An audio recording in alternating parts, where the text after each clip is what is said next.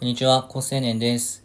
音声配信者の、えっと、これからの収益のモデルまあ、稼ぎ方ってとこについては、やっぱり企業のスポンサーをいかに個人で勝ち取れるかが重要になってくるのかなっていう気がします。で、まあ、TikTok みたいなところが、もしかしたら、えっと、企業案件をプラットフォーム側が持ってくる、まあ、事務所とかを介さないで、もう全部 TikTok だけでやってくれるみたいなこととかが、今後起きてくるんじゃないかっていう予測をしています。で、今までの配信者の稼ぎ方でいくと、YouTube みたいな再生のモデルですね、再生回数。で、もう一個が、えっと、コミュニティを作って投げ銭をライブでやるっていう、まあ、この2パターンなんですけど、これ結構どっちも今しんどいよねっていうふうに世の中が気づき始めてます。で、その中で、えっと、個人のユーザーが課金する以外に、えっと、配信者が稼げるっていうのは企業側のスポンサーなんですね。で、企業のスポンサーがつくかどうかっていうのは、さっき TikTok みたいなところに、のように、あの、2B が強いプラットフォームに限られると思います。で、このプラットフォームがどこなのかっていうのを配信者としてある程度こう、